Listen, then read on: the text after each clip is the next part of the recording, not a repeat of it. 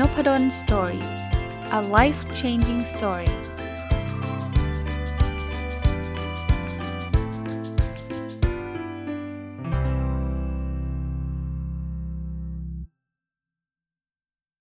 วัสดีครับ ยินดีต้อนรับเข้าสู่นพดล Story Podcast นะครับแล้วก็วันเสาร์นะครับ ยินดีต้อนรับเข้าสู่รายการผู้ประกอบการวันหยุดหรือ Weekend Entrepreneur นะครับยังคงอยู่กับหนังสือเล่มนี้นะ ลงทุนแบบไม่ฟลุก คนเขียนคือคุณฟลุกเกิดพลมัสยวานิชนะครับ หลายคนคงรู้จักในแง่ของการเป็นดารานะ คุณฟลุกก็เป็นดาราที่มีชื่อเสียงโด่งดังนะครับ แต่ก็หนังสือเล่มนี้ที่พูดถึงเรื่องของการวิธีการจัดการการเงินส่วนบุคคลของคุณฟลุกซึ่งสัปดาห์ที่แล้วก็เคยพูดไปทีหนึ่งว่า หลายคนอาจจะมีข้อสังเกตว่า โอ้ยคุณฟลุกเขารวยนี่เขาก็เลยทำนู่นทำนี่ได้ ก็มีส่วนจริงครับ แต่ว่าหลาย ๆ ข้อเนี่ยผมคิดว่าถึงแม้ว่าจะจะรวยหรือจะไม่ค่อยรวยเนี่ยผมคิดว่ามันก็เป็น mindset ที่ดีเหมือนกัน ก็เลยเอามาฝากสำหรับคนที่เป็นผู้ประกอบการมันหยุดนะครับวันนี้มาต่อบทที่ 5 นะครับ ถ้าใครอยากฟังตั้งแต่บทที่ 1 ก็ย้อนกลับไปเมื่อวันเสาร์ที่แล้วนะนะครับบทที่ 5 ชื่อวิธีเพิ่มเงินในกระเป๋า ก็จะเรียกว่าเดี๋ยวนี้เนี่ยอาชีพที่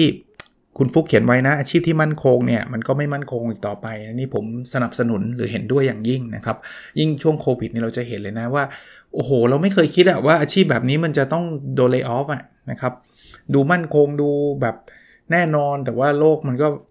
ทำให้เกิดแพนดมิกทำให้เกิดปัญหาไม่ใช่ปัญหาเฉพาะไทยปัญหาทั้งโลกเลยนะครับนั้นอาชีพที่เคยปลอดภัยก็อาจจะไม่ปลอดภัยนะครับ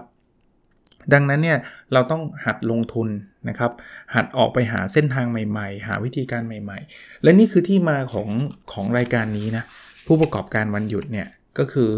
คือเราสนับสนุนนะนะว่ายังไม่ต้องลาออกก็ได้ แต่ว่าแทนที่จะต้องแบบว่าทุกอย่างขึ้นอยู่กับเงินเดือน 100% งานประจำร้อยเปอร์เซ็นต์เนี่ยใช้เวลาว่างๆของเราเนี่ยมาทำหาไรายได้เพิ่มไหมนะครับก็บทนี้ผมคิดว่ามันก็เลยตอบโจทย์เรื่องนี้พอดีเลยนะครับคุณฟลุกเขียนบอกว่าการมองหาเส้นทางใหม่ๆ ของรายได้สตาร์ทจากสิ่งที่ทำได้ดี เริ่มจากอาหารก็ได้ ถ้าทุนคุณทำมันได้ดี แต่อย่ามองแค่อาหารมองให้กว้าง บางทีอาจจะมีอะไรที่คุณสามารถทำได้อีก มีอะไรที่คุณขายได้เยอะแยะ เต็มไปหมดนะครับ ก็อย่าไป จำกัดตัวเองอะว่าฉันเป็นนักบัญชี ฉันก็ทำได้แค่บัญชีเท่านั้นแหละ คุณอาจจะมีฝีมือทำอาหาร คุณอาจจะมีฝีมือถ่ายรูป คุณอาจจะมีฝีมือวาดรูป เล่นดนตรี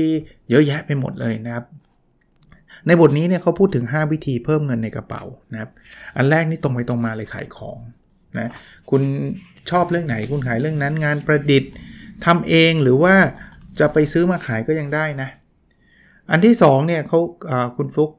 บอกว่า เปลี่ยนความสามารถให้เป็นเงินนะบางทีมันไม่ได้เป็นของนะ แต่เรามีความสามารถเช่นเราใช้ Excel เก่งมาก ก็สอน Excel นะครับ หรือรับจ้างทำโมเดล Excel ให้คนอื่นนะครับ ก็ก็สามารถทำทำได้ ข้อดีของการเปลี่ยนความสามารถให้เป็นเงินเนี่ย คือเราแทบจะไม่ต้องลงทุนเลยนะ เพราะความสามารถมันอยู่กับตัวเราอยู่แล้วนะบอกเปลี่ยนความสามารถให้เป็นเงินเนี่ยมันฝึกฝนทักษะเพิ่มเติม คุณจะเจอหนทางนำเงินใหม่ ๆ ของตัวเองในที่สุด อย่าลืมหาลูกค้าของคุณให้เจอด้วยนะนะครับ คุณถ่ายรูปเนี่ย คุณคุณถ่ายกันเล่นๆอยู่แล้วสวยๆ แต่ว่าถ้าคุณจะเปลี่ยนความสามารถให้เป็นเงินทำไง ก็ไปรับจ้างถ่ายรูปใช่ไหมฝึกฝนการถ่ายรูปตัวเองให้มันเก่งขึ้นเรื่อยๆเดี๋ยวคุณก็มีคนมาจ้างเยอะแยะไม่หมด หรือช่องทางทำเงินใหม่ๆ จะเปิดคอร์สสอนถ่ายรูปก็ได้ ถ้าคุณถ่ายรูปสวยจริงอะใช่ไหมหาลูกค้าให้เจอนะครับอันที่ 3 ขายตรงอย่างแรงจับกระแสสุขภาพไว้ ขายตรงก็ทุกคนคงรู้จักเนาะก็คือมีบริษัทมาแล้วเขาก็ให้เปอร์เซ็นต์เราถ้าเราถ้าเกิดเราเอาสินค้าที่เขาออกมาเนี่ยไปขายให้กับคนอื่นๆได้เราก็ได้เปอร์เซ็นต์ตรงนั้นไปนะครับ ก็เขาบอกกระแสสุขภาพก็มาแรงนะพวกวิตามินพวกอะไรอย่างเงี้ยลองดูนะครับ อันที่ 4 เล่นเกมแทนคนอื่นก็เป็นเงิน อันนี้งงไหมคือเดี๋ยวนี้เนี่ยเด็กเด็กเขาเล่นเกมกันเป็นจริงเป็นจังมากนะเขาก็อยากจะชนะนู่นนี่นั่นใช่ไหม บางคนก็ยังฝีมือไม่ดีเนี่ยมีนะครับเด็กรุ่นใหม่เนี่ยทำเงินเข้ากระเป๋า บอกว่าเฮ้ยตั้งเป็นทีมเลย เอาเลย แล้วจะเรียกว่าอะไรอะไปแข่งขันเลย ไปเอาเงินรางวัลกันเลย บางคนเล่นไม่เก่งก็ไปจ้างไปเป็นเป็นคล้ายๆสปอนเซอร์ทีมอะ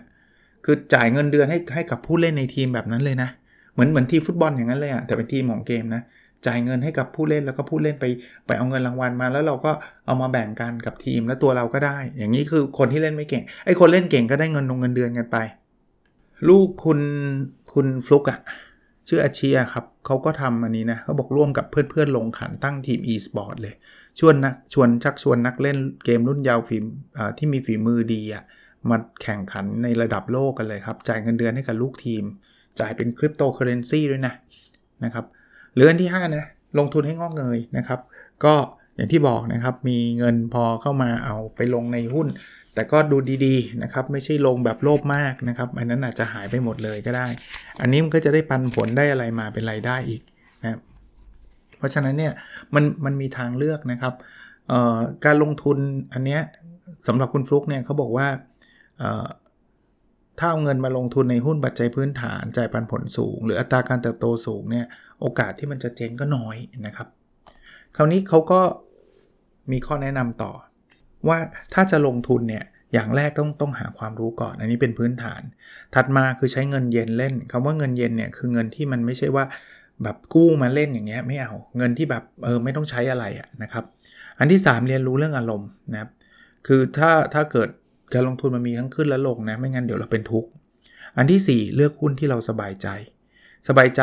ก็คือความเสี่ยงต่ำปลอดภัยสูง เช่นหุ้นปันผลหุ้นเติบโต จัดพอร์ตดีๆนะครับ ก็อันนี้ก็จะเป็น 4 ข้อพื้นฐานนะที่คุณฟลุกเขาใช้ในการลงทุน เขาแถมข้อ 5 ด้วยนะเขาบอกว่าอย่ามองให้ว่ามันเป็นการพนัน ถ้าถ้าเรามองการลงทุนในตลาดหลักทรัพย์เป็นการพนันเนี่ยมันจะเล่นแบบเพื่อนบอกก็ซื้อเต็มที่เลย ห้ามแล้วก็ไม่ฟังเหมือนกับทุ่มไปสุดตัวอะไรเงี้ยนะครับ เขาบอกว่าถ้าอยากจะเล่นแบบผือหวาแบบนั้นเนี่ย ไม่เกิน 10%ของพอร์ตพอไหว แต่ไม่ใช่ all in all in ก็คือมีเงินเท่าไหร่จะรวยวันนี้เลยอย่างเงี้ยอันตรายนะบอกถ้าคุณกล้าเสี่ยงเงินในกระเป๋าอาจจะไม่เพิ่ม แต่อาจจะลดเงินในกระเป๋าแทน การลงทุนเป็นเรื่องของการเติบโต ค่อยๆ เติบโต ค่อย ๆ เรียนรู้ทั้งเงินสติปัญญา เดี๋ยวเงินไหลเข้ามาในกระเป๋าเองครับ อันนี้เป็นแนวทางที่ผมชอบนะครับ ก็ไม่ได้บอกว่าใครที่ไม่ทำแบบนี้ผิดนะนะ แต่ว่าใครอยากหวือหวาก็ก็ได้แหละ แต่ว่าผมไม่นะครับ ค่อยๆ โตดีกว่า บทที่ 6 เที่ยวไปลงทุนไป คือคุณฟลุกเนี่ยเขาชอบเที่ยวอยู่แล้วชอบไปกินอาหารต่างประเทศร้านดัง ๆ อะไรเงี้ย เอาละอันนี้อาจจะเป็นไลฟ์สไตล์ของคุณฟลุกแล้วอีกอย่างหนึ่งคือคุณฟลุกก็มีต้นทุนเดิม อันนี้อันนี้ยอมรับคือคุณฟลุกดังอยู่แล้ว แล้วก็หน้าตาคุณฟลุกก็หล่อเหลาขนาดนั้นนะทำ YouTube พาคนไปกินคนก็อยากดู อันนี้เข้าใจ แต่แต่อยากจะให้เปิดใจแบบนี้ว่าเฮ้ยอย่างนี้ผมทำไม่ได้หรอก มันอาจจะไม่ได้ต้องทำแบบคุณฟลุกร้อยเปอร์เซ็นต์เนี่ยคอนเซปต์เขาบอกว่าแนวคิดเรื่องเที่ยวไปทำเงินไปกลยุทธ์คือการเริ่มต้นที่ไม่ได้มองจากเงื่อนไขทางธุรกิจ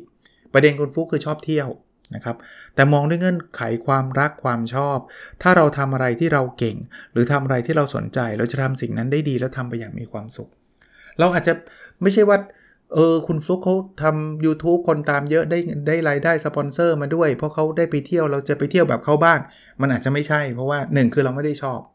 2 คือเราไม่ได้มีต้นทุนอย่างเขาอย่างที่บอกนะคุณฟลุกเขาดังมาก่อน เขาเป็นโหหน้าตาแบบแค่นี้ก็แบบเห็นคนก็ตามกันเป็นล้านแล้วแหละใช่ปะ่ะแต่ไม่ไม่ได้แปลว่าเราจะทำแบบนี้ไม่ได้หมายถึงว่าเราอาจจะชอบอย่างอื่นก็ได้นะ บางคนอชอบถ่ายรูปก็ไปถ่ายได้นะ แล้วเราก็อาจจะทำ YouTube ทำ Instagram ทำอะไรก็ได้ที่เอาเป็นว่ามันเป็นสิ่งที่เราชอบอะเริ่มต้นจากสิ่งที่เราชอบอะอย่างอย่างนั้นก็ได้นะครับ คุณฟลุกเล่าเรื่องรายการท่องเที่ยวนะ บอกว่าคนดูรายการท่องเที่ยวมีมากนะครับเรตติ้งก็ดีนะครับ เพราะคนอยากปลดปล่อย เนื่องจากช่วงโควิดด้วยนะครับ คนให้คนอยากเที่ยวเยอะ คุณฟลุกเขาก็เลยทำรายการพวกนี้ แล้วบางทีก็ไม่ได้ทำใหม่เนี่ย คนก็กลับมาดูกันเต็มไปหมดเลยนะครับ ก็ชื่อนะมีตั้งตั้งแต่อันนี้ลองไปติดตามกันนะหนีเที่ยวกันแล้วก็ฟลุกลีนะครับเขาบอกตอนนี้ทำเงินได้และแนวโน้มสดใสดี เป็นเพราะเราได้ทำงานที่เรารักลงทุนจากสิ่งที่รัก และพัฒนาจนต่อยอดเป็นรายได้ ถามตัวเองให้ชัดครับว่าคุณรักและมีความเก่งในเรื่องไหนแล้วลงมือทำเลย อย่างที่บอกไม่จำเป็นต้อง YouTube แต่ลองดูที่เรารักมากๆ แล้วเราเก่ง ลองเอามาใช้กับ Weekend Entrepreneur ของเรานะครับผู้ประกอบการวันหยุดของเรา มาถึงบทที่ 7 รถคันใหม่ซื้ออย่างไรดีอ่ามีมีเทคนิคการซื้อรถด้วยนะครับ ก็น่าสนใจเขาบอกก่อนซื้อรถเนี่ยดูค่าเสื่อมเลยนะค่าเสื่อมคือรถเนี่ยซื้อมาปีหนึ่งเนี่ยมันราคามันลดทันทีนะตามชื่อเลยนะแต่มันจะลดไม่เหมือนกันนะรถกับรถใช่ไหมนะครับบอกวิธีการคำนวณการขาดทุนคือการมองอการย้อนดูราคารถเมื่อ 4-5 ปีก่อนรถรุ่นนี้ออกมาแล้ว 4-5 ปีทุกวันนี้เหลือเท่าไหร่ ก็ดูจากราคาที่ขายขายกันอยู่4-5ปี สมมุติ 5 ปีที่แล้ว 5 ล้าน ตอนนี้เหลือล้านหนึ่งนะครับกก็จะเห็นนะครับ เอามาหารเลย 5 ปีหายไป 4 4 ล้านเนี่ยตกลงเดือนเท่าไหร่นะครับเขาบอกว่าขาดทุนกี่บาทต่อเดือนเนี่ยก็เงินที่ขาดทุนทั้งหมดมาเฉลี่ยต่อเดือนเลย เราจะได้รู้เลยว่าเฮ้ยเนี่ยเนี่ยต้นทุนการใช้รถเราเนี่ยประมาณนี้ อย่างที่ผมบอกซื้อมา 5 ล้าน แล้วตอนผ่านไป 5 ปีเหลือเหลือล้านหนึ่งเนี่ยแปลว่ามันขาดทุน 4 ล้าน นะในใน 5 ปี 4 ล้านก็คำนวณมาเลยว่าตกลงเดือนละเท่าไหร่นะครับมีข้อแนะนำว่า รถซื้อมาปีที่ 1 2 อย่าขาย เพราะจะขาดทุนเยอะมาก ปีที่ 3 ราคาจะตกลงมาเฉลี่ยอยู่ที่เท่า ๆกัน ส่วนปีที่ 5 จะพีคสุดเพราะคุณภาพของรถเริ่มหมด ราคารถของทุกแบรนด์จะตกประมาณครึ่งหนึ่งนะครับในปีที่ 5 คราวนี้เขาไม่ได้ห้ามเราซื้อนะเขาบอกว่าชั่งน้ำหนักระหว่างเงินกับความสุขครับค่าเสื่อมของรถเมื่อกี้ ที่เงินมันจะหายไปเรื่อยๆอะกับค่าความสุขของคุณอะอันไหนมันคุ้มหรือเปล่า สมมติตีว่าเดือนละ30,000เนี่ยคุ้มไหมล่ะ กับคุณที่มีคุณรถคุณมีรถขับทุกเดือนอย่างเงี้ยคุ้มไหมถ้าคุ้มก็ซื้อได้แล้วคุณถ้าคุณมีเงินด้วยนะนะครับบางคนบอกคุ้มมากเลย แต่ว่าซื้อไม่มีตังค์ซื้อนั้นก็จบ ถ้าคุณมีเงินก็ซื้อได้ แต่ถ้าเกิดโหมันไม่ต้องขนาดนั้นมั่งความสุขเราไม่ได้เยอะขนาดต้องจ่ายเดือนละ30,000ก็ซื้อรถให้มันถูกหน่อยนะครับก็พูดได้ง่ายนะเขาบอกว่าถ้าเราเปรียบเทียบกับ เป็นเงินแล้วเนี่ยเราแฮปปี้พอที่ยอมเสียเงินจำนวนนี้ไหม ตื่นขึ้นมาทุกเช้าเรารู้ทันที 60,000 แปลว่าเราเสียวันละ 2,000 เรารู้สึกโอเคกับมันหรือเปล่ามองที่ความรู้สึกตัวเองนะครับ60,000ต่อเดือนเนี่ยสมมติก็ก็ตีเป็นวันก็ได้ก็คือวันละ 2,000เนี่ยตื่นมาปุ๊บวันนี้ 2,000 เลยอะกับกับการมีรถคันนี้อยู่ที่บ้านจะขับไม่ขับไม่รู้นะ แต่ว่า 2,000เนี่ยอันนี้โอเคปะถ้าโอเคก็โอเคครับ แล้วแล้วมีเงินด้วยนะ แต่ถ้าไม่โอเคก็เราจะได้รู้ไง จะได้รู้นะครับเอ่ออีกอีกเรื่องหนึ่งนะครับ เรื่องกู้ควรกู้ไหมเขาก็บอกว่า ถ้าเงินสำรองมีมากพอแล้วมันไม่ทำประโยชน์อะไรเท่าไหร่ก็คือ เอาไปฝากเงินดอกเบี้ยมันก็น้อยมาก ก็หาทางให้มันทำประโยชน์โดยโดยการที่เราให้ประโยชน์มัน แทนที่จะไปเสียดอกเบี้ยสูงๆให้คนอื่น คือไปกู้คนอื่นมาดอกเบี้ยมันสูงไงเราเสียแค่เปอร์เซ็นต์เดียว แต่เสียให้ตัวเองนะครับเปอร์เซ็นต์เดียวก็คือแทนที่เอาเงินไปฝากแบงก์เราก็เอาเงินมาซื้อรถ นะครับเขาบอกอย่างเงี้ยเราก็อดอดดอกเบี้ยแต่ดอกเบี้ยแค่เปอร์เซ็นต์เดียว แทนที่จะไปกู้เงินมาซื้อรถที่อาจจะดอกเบี้ย5% 10%ก็บอก every everybody win ก็คือเรานั่นแหละวินไม่มีใครหลอกมีอยู่คนเดียวนะครับ ก็ไม่ได้แปลว่าต้องใช้เงินสดเท่านั้นเขาก็บอกว่าถ้ามันมีเงินสดเหลือนะครับ แล้วมันไม่ได้ใช้ประโยชน์อะไรก็ก็โอเค เรื่องแต่งงานมั่งบทที่ 8 เรื่องเงินเงินทองทองต้องคุยก่อนแต่ง ก็บอกบางทีชีวิตคู่นะ เขาให้เงินภรรยาแต่งงานนะให้เป็น1บิตคอยเลย ซึ่งเดี๋ยวนี้เป็นล้านนะครับ1บิตคอยก็เยอะนะครับ เพราะนั้นเนี่ยก็เขาบอกว่าเวลาจะแต่งงานเนี่ยก็ต้องคุยกันก่อนว่ามีวิธีคิดเกี่ยวกับการเงินเหมือนกันไหม ไปในทิศทางเดียวกันไหม เพราะว่าเราเป็นคู่ชีวิตนะ ถ้าเราไม่ได้ตกลงกันเรื่องนี้เนี่ยบางทีมันแย่แย่เหมือนกันเนาะ เพราะฉะนั้นเนี่ยเขาคุณฟลุกเขาก็เล่ากับภรรยาเขานะครับว่า เขามีวิธีการรักษาเงินและความรัก คือ 1 คือความรู้เรื่องการเงินก็ศึกษากันทั้งคู่นะครับสคืออย่านำเงินทองไปเก็บไว้กับคนที่ไม่มีความรู้เรื่องการลงทุน เช่นสมมุติว่าภรรยาไม่รู้แต่เราไปเก็บเงินกับภรรยาอย่างเงี้ยภรรยาก็อาจจะไปลงทุนแบบเละเทะไปหมดเลย ก็เงินก็หาย หรือไม่ได้แปลว่าภรรยาจะไม่รู้นะบางทีสามีก็ไม่รู้ไม่รอบคอบ เอาเงินไปเก็บไว้ที่สามีสามีพอมีคนมาบอกว่าคริปโตตัวนี้ดีมาก ไปซื้อหมดตัวเลย ก็เจ๊งอีกนะครับ อันที่3บอกนิสัยทางการเงิน ลบสถานภาพทางการเงิน ต้องรู้ก่อนแต่งนะครับเออไม่ใช่ลบขีดนะครับอ่านผิดนะครับ คือพูดง่ายๆว่าใครชอบช้อปปิ้งมากน้อยยังไง มีเงินมากน้อยยังไง ควรจะรู้ซึ่งกันและกัน ผมไม่ได้บอกว่าห้ามแต่งคนชอบช้อปปิ้งนะแต่คุณต้องรู้นิสัยเขาก่อน ว่าเขาใช้เงินประมาณนี้ เขามีสถานะประมาณนี้ ถ้าเขามีเขารวยเขาอยากใช้เงินเยอะก็ไม่ได้ผิดอะไรใช่ไหมแต่ถ้าเกิดเขาไม่ค่อยรวยแล้วเขาชอบเป็นคนที่กู้มาใช้ตลอดอย่างเงี้ยก็ต้องคุยกันก่อนถูกไหมเพราะว่ามันจะพากันลงเหวกันไปหมดเลยนั่นไม่ได้พูดถึงผู้ชายหรือผู้หญิงโดยเฉพาะนะครับเป็นได้ทั้งคู่นะร้านที่4เนี่ยเราต้องมีเป้าหมายเดียวกันฝันร่วมกันเนาะคือต่างคนต่างฝันมันก็เป็นคู่กันไม่ก็ไม่ค่อยได้อะไปในทิศทางเดียวกันแล้วก็อันที่ 5 เขียนเป็นลายลักษณ์อักษรเขาบอกว่าบางทีตกลงกันด้วยปากเดี๋ยวก็มาทะเลาะกันทีหลังนะครับ การจัดการการเงินแต่ละบ้านเนี่ยมันเราเติบโตมาไม่เหมือนกันนะครับ แต่เขาบอกว่าไม่ว่าจะเป็นยังไงก็ตามเนี่ยเราควรจะคุยกันให้รู้เรื่อง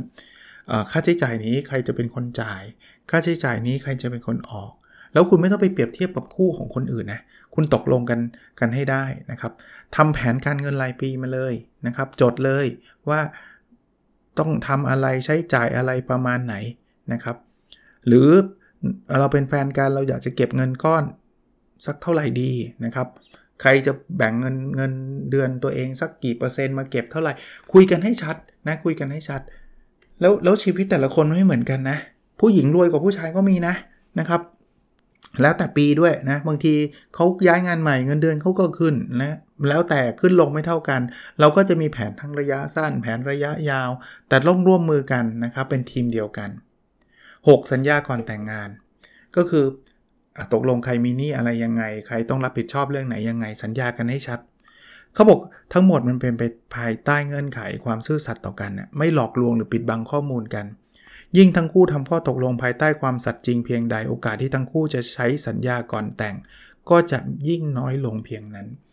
คือคือมันคงไม่ต้องถึงกับแบบว่าดิวเดลเจนต์รู้จักดิวเดลเจนต์ใช่ไหมจะต้องมาสืบค้นกันสุดฤทธิ์แต่ว่าเราไม่ควรปกปิดกันในเรื่องการเงินนะครับ เพราะว่าถ้ามันรู้ทีหลังว่าโอ้โหนี่ซุกนี่ไว้เยอะแยะมากมายมันมันมันอาจจะทำให้ชีวิตคู่เราแตกเลยก็ได้นะ แล้วก็ข้อ7นะเขาบอกให้ร่วมมือกันเขาบอกว่า ภาพลักษณ์ของสามีจะดีแค่ไหน มันก็เหมือนกับภรรยาดูดีไปด้วย ภรรยาจะดูดีแค่ไหนสามีก็ดูดีไปด้วย ในทางกลับกัน ภาพสามีดูแย่ ภาพภรรยาก็พอแย่ดูด่างพร้อยตามกันไป เพราะฉะนั้นเราต้องอยู่ในทีมเดียวกัน หรือว่าบางที่เขาชอบพูดว่าอยู่ในเรือลำเดียวกันนะสามีภรรยาเนี่ยแยกกันไม่ออกหรอก ถ้าถ้าจะแยกกันได้มันก็คือมันจะเลิกกันแล้วนะครับ เพราะฉะนั้นเนี่ยตกลงกันให้ดีอะมาถึงพอแต่งงานเสร็จปุ๊บมีลูก บทที่ 9 ก่อนสอนลูกใช้เงินเป็นนะครับหลายคนก็อยากให้ลูกใช้เงินให้เป็นใช่ไหมเขาบอกก่อนสอนลูกให้ใช้เงินเป็น เราต้องใช้เงินเป็นก่อน อันนี้ชัดเจน ถ้าคุณยังเป็นคนสุรุ่ยสุร่ายใช้เงินกันเละเทะแล้วคุณจะไปสอนลูกได้ยังไง คือต่อให้คุณไปจำหนังสือมาสอนลูกเขาไม่ฟังคุณหรอกเพราะเขาเห็นพ่อทำอีกแบบหนึง่งเขาเห็นแม่ทำอีกแบบหนึ่งนะครับ ก็คำกล่าวคลาสสิกนะเราซื้อสิ่งที่เราไม่ต้องการด้วยเงินที่เราไม่มี เพื่ออวดคนที่เราไม่ชอบ เขาบอกว่าคนพูดเนี่ย คือเดฟแรมซี่ในหนังสือ The Total Money Makeover A Proven Plan for Financial Fitness จำได้ว่าเคยอ่าน เผลอๆ เคยรีวิวแล้วด้วยมั้ง ถ้าไม่เคยก็ก็จำไม่ได้แล้วล่ะ แต่ว่าเคยอ่านนะครับ คือเขาบอกว่าสำหรับคุณฟลุกเนี่ย บอกสิ่งที่ผมจะทำคือซื้อทุกสิ่งภายใต้เงื่อนไขที่ว่าได้รับประโยชน์และความสุขสูงสุดเท่านั้น คือซื้อมาไม่รู้ซื้อมาทำไมเขาจะไม่เอานะครับ ก็ต้องทำให้ลูกดูนะครับ คำว่าใช้เงินเป็นของผมง่ายมากนะครับ ของของผมในที่นี้คือคุณฟลุกนะใช้เงินในสิ่งที่คุณคิดว่าคุ้มค่าสำหรับคุณ ถ้าสิ่งนั้นเติมเต็มประโยชน์หรือความสุขให้ได้ ผมก็กล้าซื้อกล้าลงทุน ถ้าไม่ใช่ก็ไม่ใช่เรื่องที่เราต้องไปจ่ายเพื่อสิ่งนั้น นี่คือประเด็นทั้งหมดที่อยากบอกคุณผู้อ่าน เพราะฉะนั้นไม่ได้ไม่ได้แปลว่าต้องถูกเสมอไป ถูกแพงมันขึ้นอยู่กับว่ามันคุ้มค่าหรือเปล่า อันนี้ผมชอบคอนเซปต์นี้ผมชอบ คือ คือถ้าเกิดสส่วนส่วนตัวนะเวลาผมบอกลูกนะซื้อมาแล้วได้ใช้เต็มที่อะผมถึงถือว่าคุ้มค่า ราคาอาจจะแพงหน่อยถ้าใช้มันทุกวันเนี่ยเอาเลยครับ เอาให้คุณภาพดีก็ดีครับ จะได้ไม่ต้องเปลี่ยนบ่อยเผลอๆไปซื้อคุณภาพไม่ดีใช้ทุกวันใช้ 3 วันเจ๊งเปลี่ยนใช้ 3 วันเจ๊งเปลี่ยนเนี่ยเผลอๆอาจจะมีรายจ่ายมากกว่าการซื้อดีๆ สักอันหนึ่งแล้วใช้ 3 ปีไม่เคยเปลี่ยนเลย แต่ไม่ว่ามันจะถูกยังไงนะ ถ้าซื้อมาแล้วเก็บไว้เฉยๆเนี่ยอย่าซื้อเลย ถ้าซื้อแบบนั้นไม่เวิร์กนะครับ มาถึงบทที่ 10 หาเงินใช้เงินหาให้ได้มากกว่าที่ใช้ อันนี้แบบโอ้โหประโยคเบสิกอมตะนิรันดร์กาล คือคนรวยก็ง่ายๆอะหาเงินมากกว่าที่ที่ใช้เงินนะครับ ก็พูดแล้วเหมือนกับไม่ต้องพูดนะนะแต่ว่ามันเป็นข้อเตือนใจนะครับคุณฟลุกเขียนบอกแบบนี้ครับเขาบอกว่า ถ้าลูกอยากลงลงทุนก็ให้เขาลงทุนนะแต่เราจำกัดเงินเท่านั้นเอง บอกในฐานะพ่อและในฐานะมุมของพ่อแบบผมนะ นี่เป็นค่าเล่าเรียนของลูกชนิดหนึ่ง เช่น ลูกเอาไปลงทุนมั่วซั่ว แล้วมันเจ๊ง มันคือค่าเล่าเรียน มันคือประสบการณ์ของลูกเลยนะครับ ให้ให้เขาลองเลย ให้เขาแบบจะจะคริปโตหรือจะจะอะไรก็แล้วแต่นะครับ ลองลองดูนะครับ คราวนี้เนี่ยเเขาบอกงี้ ถ้าจะเสียก็เสียไปเถอะ แต่อยู่ได้ความรู้อยู่ได้ประสบการณ์ ทั้งหมดที่ลงทุนไปยังถูกค่าเล่าเรียนต่อปีของเขาเลย ดังนั้นไม่เป็นไร เราเป็นพ่อแม่เราต้องจ่ายค่าเรียนให้ลูกได้อยู่แล้ว ถ้าลูกจะต้องเสียเงินก้อนนี้ ก็เป็นบทเรียนที่มีค่ามาก แต่เราจำกัดไง นี่ผมผมก็ทำกับลูกผมนะลูกผมลงทุนคริปโตไหมลงทุนนะเก่งกว่าผมอีก แต่ผมให้เงินไม่เยอะ เอาไปเอาไปลองเล่น แล้วผมก็เล่นด้วยเงินเท่ากับลูกเล่นนะ่ะคือคือผมก็ผมบอกแล้ว ผมแค่อยากรู้จักเอาผมเจ๊งเละเทะเลยบอกให้เจ๊งเละเทะเลย ลูกกำไรอะ่ะ ทั้งทั้งที่ตลาดคริปโตมันล่วงล่วงล่วงแบบเนี้ยเออแต่ผมก็จะให้เขาเห็นว่า เออมันมีแบบนี้นะนะครับเพราะช่วงแรก ๆ ลูกลูกก็ก็ก็ขาดทุนนะแต่เขาสุดท้ายเขาเอากลับมากำไรจนได้ ไม่รู้ไม่รู้ทำได้ไง แต่ว่าผมไม่รู้อะผมเละเทะนะครับแต่เงินก็น้อยมากอะอย่างที่บอกมันคือค่าเราเรียนลูกอะนะครับ มาถึงบทที่ 11 นะ สอนลูกลงทุนโดยเริ่มที่ความสนใจของลูกอ่า เขาบอกว่าเด็กทุกคนควรได้รับความรู้ความเข้าใจเกี่ยวกับการเงินและการลงทุนที่เหมาะสมกับวัย เราก็บอกลูกนะอยากลงทุนอะไร ค่อยๆ ลูกก็แล้วแต่ลูกอนุบาลไปลงคริปโตก็มั่วแหละใช่ไหมงงคงลำบากก็ค่อย ๆ ฝึกกันไปนะครับ ก็ลูกคุณฟลุกก็เขาก็ขอขอเงินคุณพ่อว่าจะเอาไปทำนู่นทำนี่นะครับ ซึ่งลูกเขาก็โตแล้วนะ ส่วนเรื่องจำนวนเม็ดเงินผมไม่พูดก็แล้วกันเพราะเดี๋ยวจะกลายเป็นประเด็นอีกว่าโอ้ยเห็นไม่รวยอะไรเงี้ยก็ใช่แหละก็เขามีตังค์แต่ว่ามันไม่ได้แปลว่าแนวคิดนี้มันไม่ถูกต้องนะครับ คือ คือพอยคือลูกยืมเงินเนี่ยเเสร็จแล้วเนี่ยก็มาตกลงกันว่าจะจะจะแบ่งรายได้กันยังไง หรือจะคืนกันยังไงนะครับ เขาบอกว่าการหาเงินในโลกปัจจุบันของเด็กยุคนี้มันคือการหาเงินของโลกอนาคต วิธีหาเงินในอนาคตเราอาจจะไม่เข้าใจ แต่เด็กรุ่นนี้พวกเขาเข้าใจทะลุหมด พอเด็กรุ่นนี้เติบโตขึ้น พวกเขาจะเติบโตพร้อมความเข้าใจและความช่ำชอง ซึ่งแน่นอนว่าเขาจะหาเงินจากสิ่งที่เขาเข้าใจและเชี่ยวชาญนี้ เปิดโอกาสให้ลูกเรา อย่างที่ผมบอกคาว่าเปิดโอกาสไม่ใช่ว่า คุณไปกู้เงินมาเป็นล้านอะไรเงี้ยให้ลูกลุยเลยอะไรเงี้ยไม่ใช่นะก็ต้องดูดูความเสี่ยงนะครับ ให้จำกัด แต่ก็ให้เขาค่อยๆเรียนรู้อย่าไปปิดเลยนะครับตราบใดที่มันไม่ใช่สิ่งผิดกฎหมายนะอันนี้พูดไปก่อนถ้าไปเล่นการพนมพนันเนี่ยไม่ใช่นะครับเอาแบบอย่างที่มันทำได้เช่นลงทุนในตลาดหุ้นในคริปโตที่มันถูกกฎหมายนะครับ บทที่ 12 นะอนาคตบทใหม่เลือกลงทุนในคริปโตเคอร์เรนซีบทนี้ก็เจาะลึกเรื่องของการลงทุนในคริปโต บอกไว้นิดนึงว่าหนังสือเล่มนี้ออกมาตอนคริปโตกำลังดี แต่มารีวิวตอนนี้หลายคนเข็ดขยาดกันไปเลยนะครับ เจอเหรียญแบบลูน่านะตกมัน100%เนี่ย99.9%อย่างเงี้ย แล้วตกแบบภายในเวลาปิ๊บแป๊บเดียวเองนะครับ เขาบอกว่าอาชิซึ่งเป็นลูกของคุณฟลุกเนี่ยอธิบายให้ฟังนะกับให้คุณฟลุกเข้าใจนะเขาบอกคุณฟลุกกล้าเข้ามาลงทุนในเหรียญคริปโตเลย เพราะเขาคิดว่ามันมีโอกาสเป็นผู้ชนะ ก็อย่างที่ผมบอกก็ช่วงหนึ่งมันก็เป็นโอกาสแหละ พอมาช่วงนี้มันก็อาจจะเป็นอุปสรรค แต่ต่อไปมันก็อาจจะเป็นโอกาสนะครับ มาถึงบทที่ 13นะเรื่องเลือกโรงเรียนให้ลูกสำหรับคุณฟลุกบอกว่าโรงเรียนที่ดีที่สุดคิดว่าลงคิดคิดผมคิดว่าคือโรงเรียนใกล้บ้าน แต่แน่นอนใกล้บ้านของเขาเขาก็ไม่ได้ใกล้บ้านแบบไม่ได้ดูอะไรเลยแหละเอาตรงๆนะเขาก็เลือกโรงเรียนแหละว่าเป็นโรงเรียนที่มันดีระดับหนึ่งแหละ แต่ว่าพอยก็คือเราเรามาศึกษาได้นะ เราไม่ต้องไปโรงเรียนเดียวกับเขาก็ได้นะครับ คุณฟลุกบอกว่าสิ่งที่ผมได้เรียนรู้คือลูกต้องได้รับการศึกษาที่ดี location และทำเลใกล้บ้าน และมีค่าใช้จ่ายไม่มากเกินไป วงเล็บสำหรับเขาสำหรับเราก็เช่นเดียวกันคอนเซปต์เดียวกันก็มันต้องไม่มากเกินไปสำหรับเรานะครับ ก็ลองดูครับเออส่วนตัวผมเลยนะอันนี้พูดพูดเพิ่มให้ผมผมยอมจ่ายเรื่องนี้เป็นอันดับต้นๆเลยแหละนะครับ เรื่องเรื่อง education ของลูกเนี่ยนะครับเขาบอกว่า โรงเรียนอันดับหนึ่งในชีวิตลูกขอเป็นโรงเรียนใกล้บ้านถ้าเป็นไปได้ ก็อยากให้ใกล้บ้านไปตลอด ทุกโรงเรียนในชีวิตลูก ถามว่าผมชอบไหมใกล้บ้านชอบแหละ ผมก็ใช้คอนเซปต์นี้แต่ว่าไม่ใช่ใกล้ขนาดว่าโรงเรียนอะไรก็ได้ที่มันเดินไปได้อย่างนี้ไม่ใช่ ต้องยอมรับนะประเทศเราอะ่ะความเท่าเทียมของโรงเรียนยังยังยังมีไม่เยอะเหมือนต่างประเทศต่างประเทศเนี่ยก็จะเรียกว่าถ้าถ้าเดินไปได้ก็ดี แต่ผมก็ไม่ไม่ค่อยสนับสนุน แต่ว่าเอาไงเดียมันแล้วแต่คนแล้วกันนะ แต่แต่ตัวส่วนตัวเนี่ยผมจะเวลาผมหาโรงเรียนให้ลูกเนี่ย ผมจะไม่หาแบบขับรถ 60 โลฮะมันมันไกลไปผมว่าเอ่อจะเรียกว่าไลฟ์สไตล์เราจะแย่นะครับ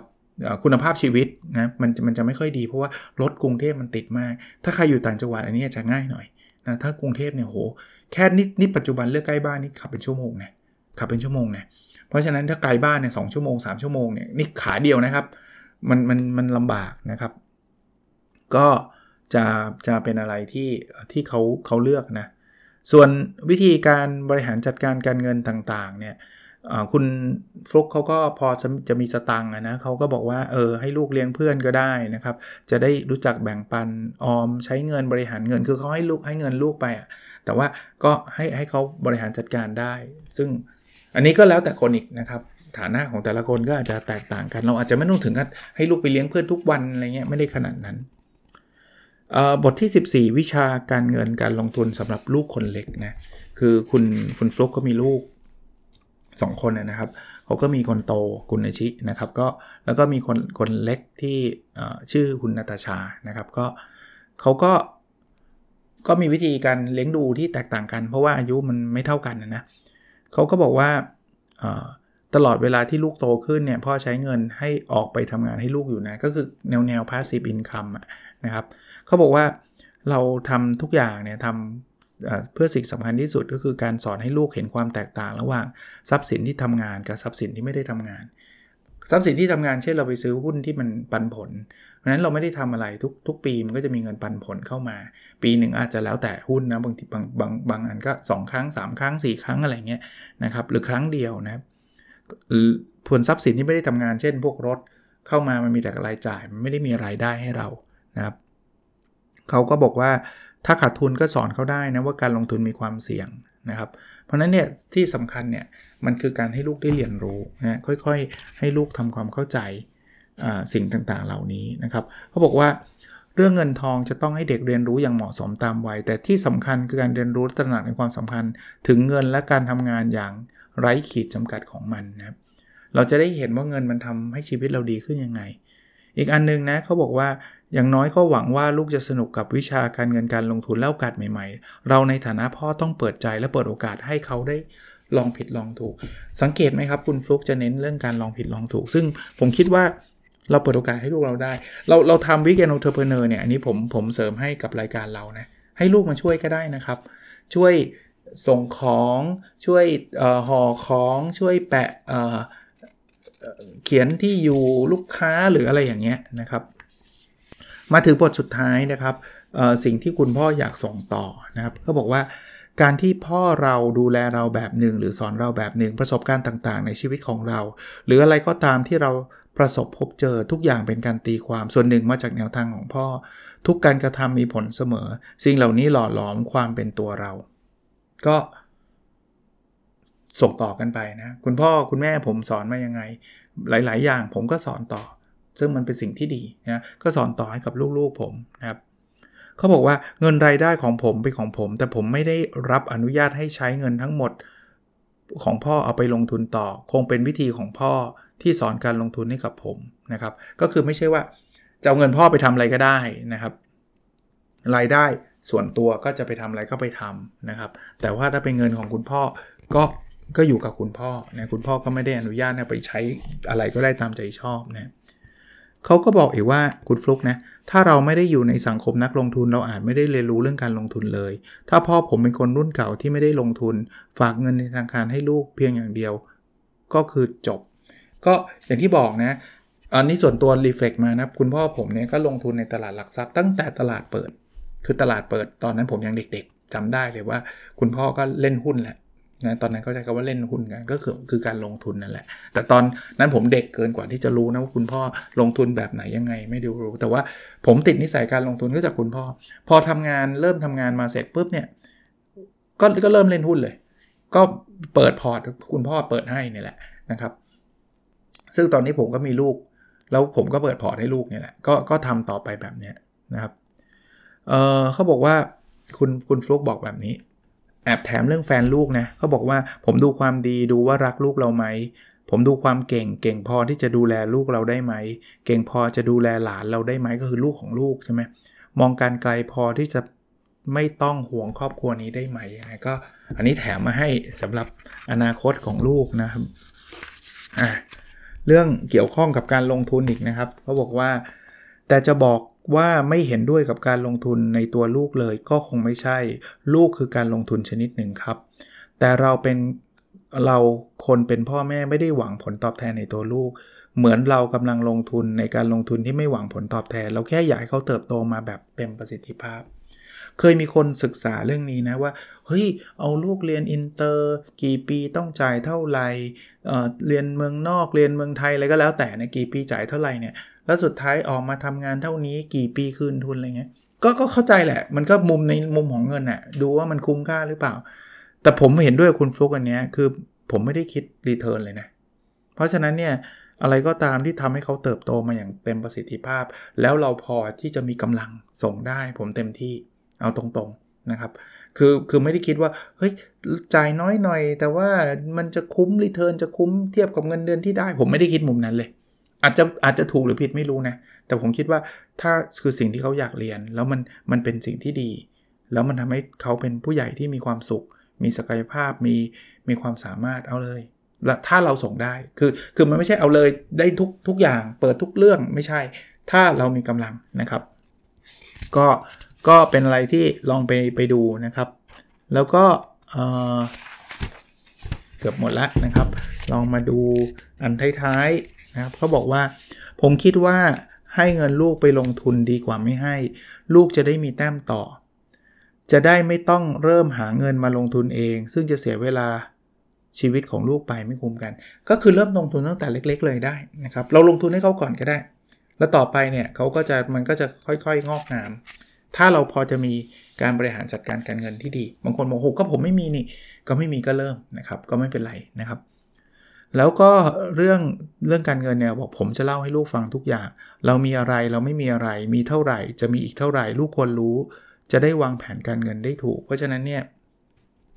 ก็อย่าไปปิดบังนะครับ พูดคุยกับลูกให้ชัดๆ เรื่องสุขภาพสำคัญเหมือนกันนะครับ ความสุขที่ยืนยาวสุขภาพสำคัญที่สุดนะครับ ถ้าเราทำสุขภาพร่างกายของเราให้แข็งแรงทำสุขภาพการเงินของเราให้แข็งแรง เราก็จะแข็งแรง ผมอยากให้ทุกคนลองหันมาคิดครับ เพราะอะไรๆก็เกิดขึ้นได้ ที่สำคัญคือรู้ว่าอะไรสำคัญที่สุดจากนั้นไม่ยากแล้วครับ ก็อย่างที่ผมบอกนะว่าบางคนเล่มนี้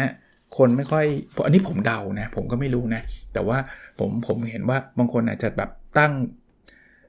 ตั้งแง่ไว้ก่อนนะ่ะคือคือไม่ได้ว่านะครับ ผมเข้าใจความรู้สึกนะครับ แต่ว่า โอ้ยก็ฟุกรวย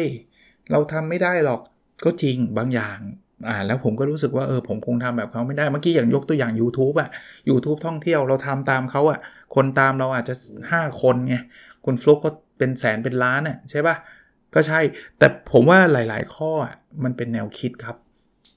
มันอาจจะทำไม่ได้เหมือนเขาร้อยเปอร์เซ็นต์แต่มันเอามาปรับใช้กับชีวิตเราได้ ก็ลองฟังดูเผื่อเป็นประโยชน์แล้วกันนะครับ ถ้าถ้าคิดว่าเฮ้ยนี้มันไม่ใช่ก็วางไว้ นะถ้าไหนที่เอามันใช่มันก็เอาไปใช้ต่อได้นะครับเพราะฉะนั้นวันนี้จบแล้วนะครับก็รีวิวมา 2 สัปดาห์แต่ว่าหนังสือเรื่องการลงทุนยังมีรอยเพียบเลยนะ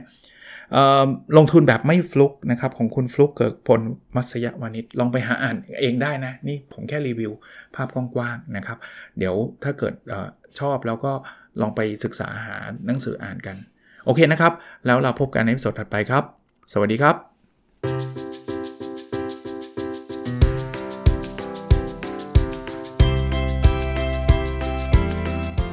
n o p a d o n Story a life changing story